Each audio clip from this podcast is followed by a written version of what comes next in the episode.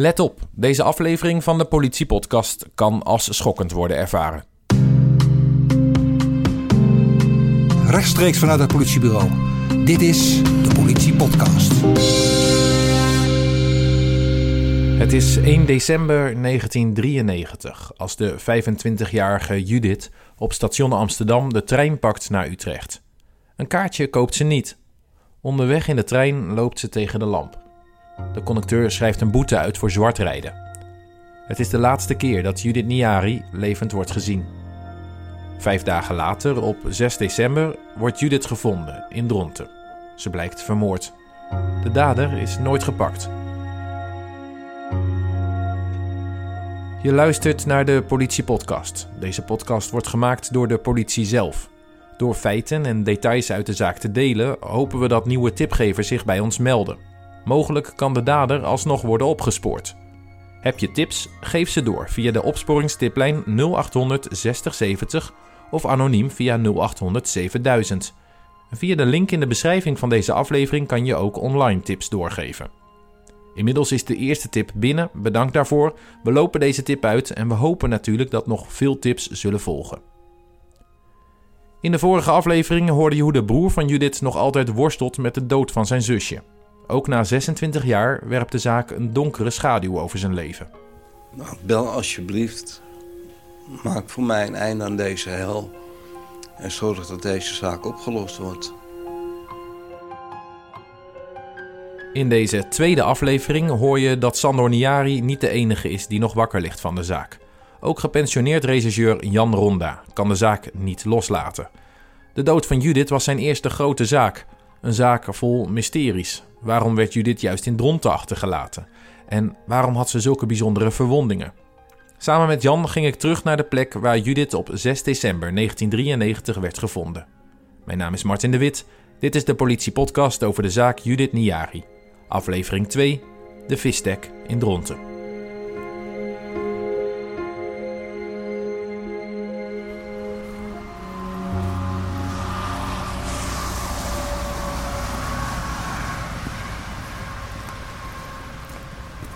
Dus er zijn natuurlijk altijd van die zaken die je, nou, die je persoonlijk wil doen. Hè? En die, die blijven dan altijd in je, in je koppetje zitten.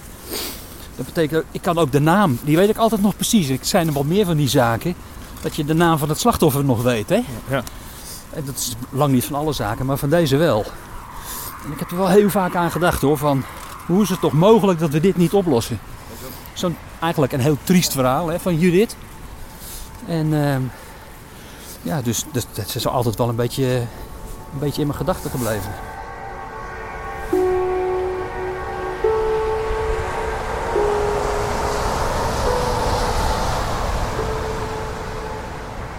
Wie vanuit Dronten de Elburgerweg pakt richting het oosten, wordt al snel omringd door weilanden. De akkers van de boerenbedrijven in de omgeving zijn kaal nu. Dwars door het landschap heen loopt de Hoge Dwarsvaart, een kanaal dat loopt vanaf de Hoge Vaart in het noorden van Flevoland tot aan het Veluwemeer. Je rijdt over het kanaal heen haast zonder het door te hebben. Vlak langs dat water, ter hoogte van Dronten, zijn al tientallen jaren twee vissersplaatsen ingericht. Het zijn stukjes bos of eerder groepjes bomen langs de weg. Als je er langs rijdt, staat op een bordje de naam van de visstek, de Meerval. Hier werd op 6 december 1993 door jagers een gruwelijke vondst gedaan. Ik was net een groepschef geworden op de districtsrecherche in, eh, in eh, Lelystad. Onze standplaats was Lelystad. Het was net na de reorganisatie. Maar natuurlijk van gemeentepolitie, regiopolitie Flevoland geworden. Zonder op die hele reorganisatie in te gaan, in 1993 hielden de recherche bijstandsteams, oftewel RBT's, op te bestaan en ontstond de huidige districtsrecherche, waar Jan Ronda dus aan de slag ging als chef. Ik had wel een keer een grote zaak gedraaid samen met RBT. Ook een zaak uit Lelystad. Dus ik had wel een beetje idee van hoe dat dan gaat in zo'n groot onderzoek en zo. En ja, die ervaring die nam ik dan mee en daar moesten we dan maar mee aan de slag. Toen dat telefoontje kwam, was dat misschien best een beetje spannend dan. Ja, dat was hartstikke spannend. Ik had geen idee hoe we dat moesten doen. En mijn collega ook niet. Maar ja, dat zijn wel uitdagingen, dus we zijn er gewoon mee aan de slag gegaan. We kregen, ik geloof iets van 4 of 25 medewerkers, kregen we er gelijk bij. Nou, dat was op zich ook al een heel ding. Van wat kunnen ze, wat kan je ze wel of niet vertellen en dat soort dingen. Daar hebben we wel heel erg mee geworsteld. En, en hoe, gaan, hoe gaan we het opzetten? Toen dachten we helemaal nog niet in scenario's en zo. Het enige wat je dacht, we moeten gewoon de gozer pakken die dat gedaan heeft. Dat was het eigenlijk. Vanaf het eerste moment is duidelijk dat het slachtoffer ernstig is mishandeld. Haar keel is doorgesneden, maar er zijn meer opmerkelijke verwondingen. De oud-regisseur kan zich zijn eerste indrukken nog goed herinneren. Nou, ze was in ieder geval dusdanig toegetakeld dat het voor ons een indicatie was van dit is wel heel bijzonder. Dit is, ehm, dit is niet normaal. Want ze had een, een t-shirt aan en sokken. Ja. Eh, verder, verder niks, ook geen spullen. Nee, helemaal niks. Nee, wat ik er nog van weet, helemaal niks. Nee. Het is dan ook een raadsel wie het slachtoffer is. Al duurt die onduidelijkheid niet lang. Zo meer daarover. Want laten we eerst eens stilstaan bij de plek, deze verlaten vissenstek in Dronten. Door bomen beschut vanaf de weg.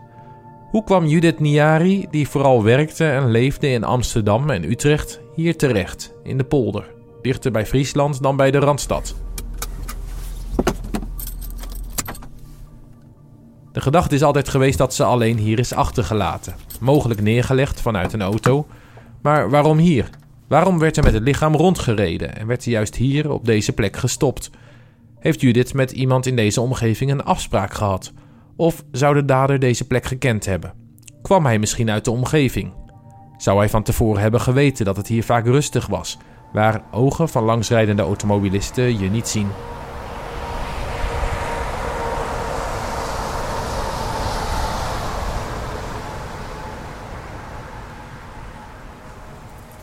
Is een, eh, een werphengeltje, er zit wat kunstaas aan.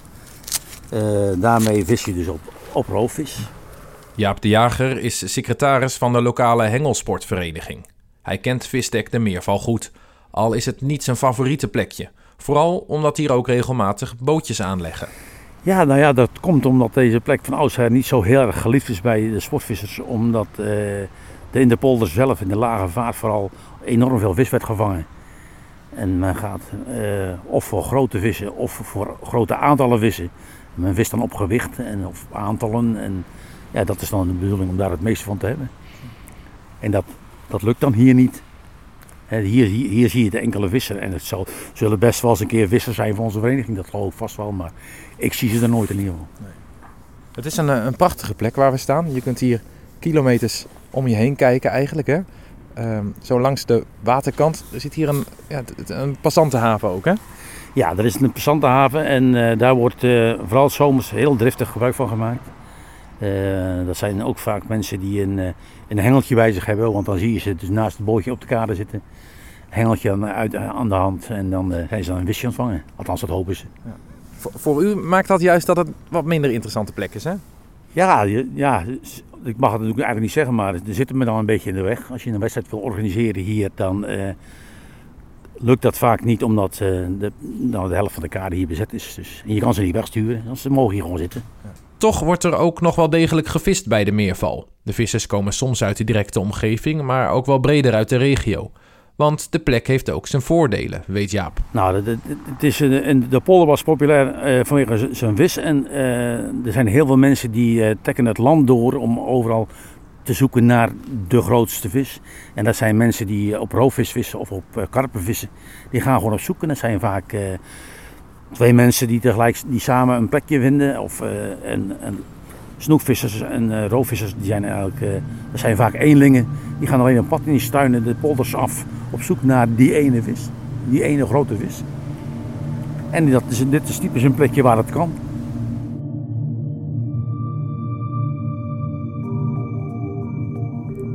En er is nog een reden waarom auto's hier nog wel eens het terrein oprijden. Ja, er wordt, er wordt zeker, eh, maar dat is overal in de polder. Er wordt overal eh, huisvuil gedumpt en gaat tot complete keukens toe. Is dit zo'n plek waar, waar, waar dit soort, eh, waar, waar nog wel eens wat eh, in wordt gevonden?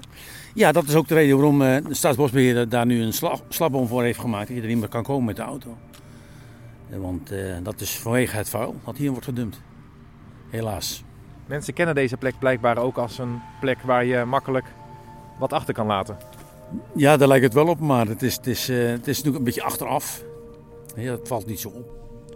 Dat hier 26 jaar geleden ook een lichaam is achtergelaten, wist Jaap de Jager niet. Hij had nooit van Judith Niari gehoord voordat wij hem vroegen om de visstek te laten zien. Nee, ik heb daarvan van, uh, van deze vrouw die hier, hier, gevonden is nooit gehoord. En uh, ja, wel eens een keer van een vrouw die gevonden is in het water in de lage vaart, maar ja, dat is ander. Wat vindt u ervan om te, om te horen dat dat hier dus blijkbaar is gebeurd? Ja, heel, heel, heel sneu natuurlijk, heel, heel vervelend en ook, ook best wel een beetje griezelig, want het is, uh, ja, je zal maar als visser hier zitten en, en zoiets vinden. Dan krijg je toch behoorlijk wat schrik, denk ik. U heeft wel van, van, van leden, uh, andere leden even wat rondgebeld, hè? Ja, ik heb wat leden gebeld en uh, er waren er een aantal bij die gaven aan dat ze de, het verhaal wel kenden, maar verder uh, ze wisten zich niks meer te herinneren van, van het verhaal. Zo'n feit blijft, blijft denk ik bij, maar de details die raak je kwijt. Zeker na zo'n lange tijd. Terug naar gepensioneerd regisseur Jan Ronda. Destijds was de eerste vraag die beantwoord moest worden wie het slachtoffer eigenlijk was. In een poging de identiteit van het slachtoffer te vinden, wordt een foto van haar gezicht in kranten geplaatst. Op 9 december, drie dagen na haar vondst, staat de foto in de krant met een korte begeleidende tekst.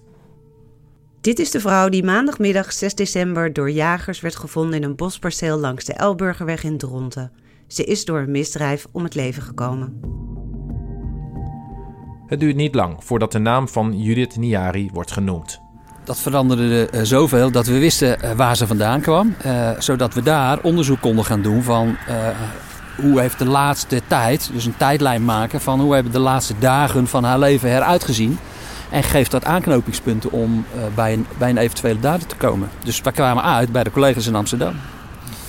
Want daar kwam, daar kwam ze vandaan. Ja. En ze had niet een, een, een gangbaar leven, hè?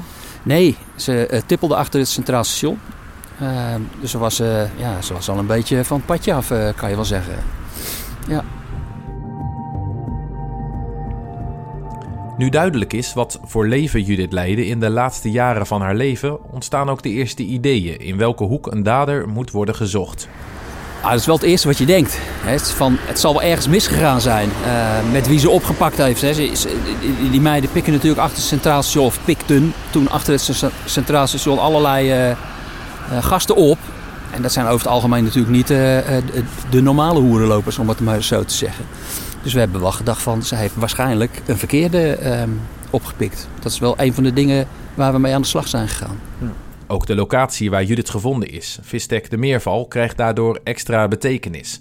Voor Jan Ronda is duidelijk dat dit haast geen willekeurige plek kan zijn. Mijn eerste gevoel uh, was van als je hier iemand dumpt, dan moet je die plek kennen. Dus het is niet zomaar een plek uh, langs de weg waarvan je denkt van oh ik heb een lijk in de auto, die ga ik daar maar eens neergooien. Deze plek moet je echt kennen, anders weet je dat gewoon niet. Dus dat was wel het eerste wat in mijn hoofd zat. Ik denk van nou dat is wel iets waar we, waar we wat mee zouden moeten doen. Deze vragen zijn nog altijd onopgelost. Voor Jan Ronda is dat ook nu, 26 jaar later, nog altijd een bittere pil. Hij hoopt dat de aandacht voor de zaak nieuwe tips oplevert, want afsluiten kan hij de zaak niet.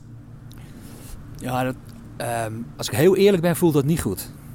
Uh, ik heb, um, dat was mijn eerste zaak. Hè? Uh, ik heb heel veel um, moordzaken gedraaid in de jaren daarna en uh, heel veel opgelost. En ook een aantal niet opgelost. En ik zeg nog wel eens tegen uh, collega's of tegen kennis, als we het bijvoorbeeld over dit soort uh, zaken hebben. Met de kennis van nu en met de ervaring die we later opgedaan hadden, denk ik nog steeds dat we die zaak hadden kunnen oplossen. En dat frustreert wel een beetje.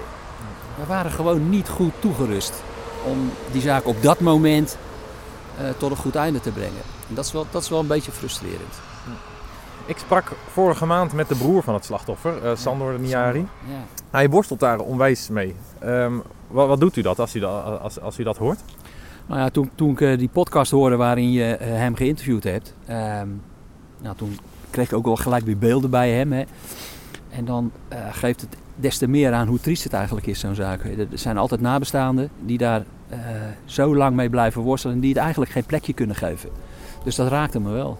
Maar als mensen het horen en ze weten nog wat, uh, ja, uh, bel met de politie zou ik zeggen. Van uh, wie weet kunnen we het oplossen.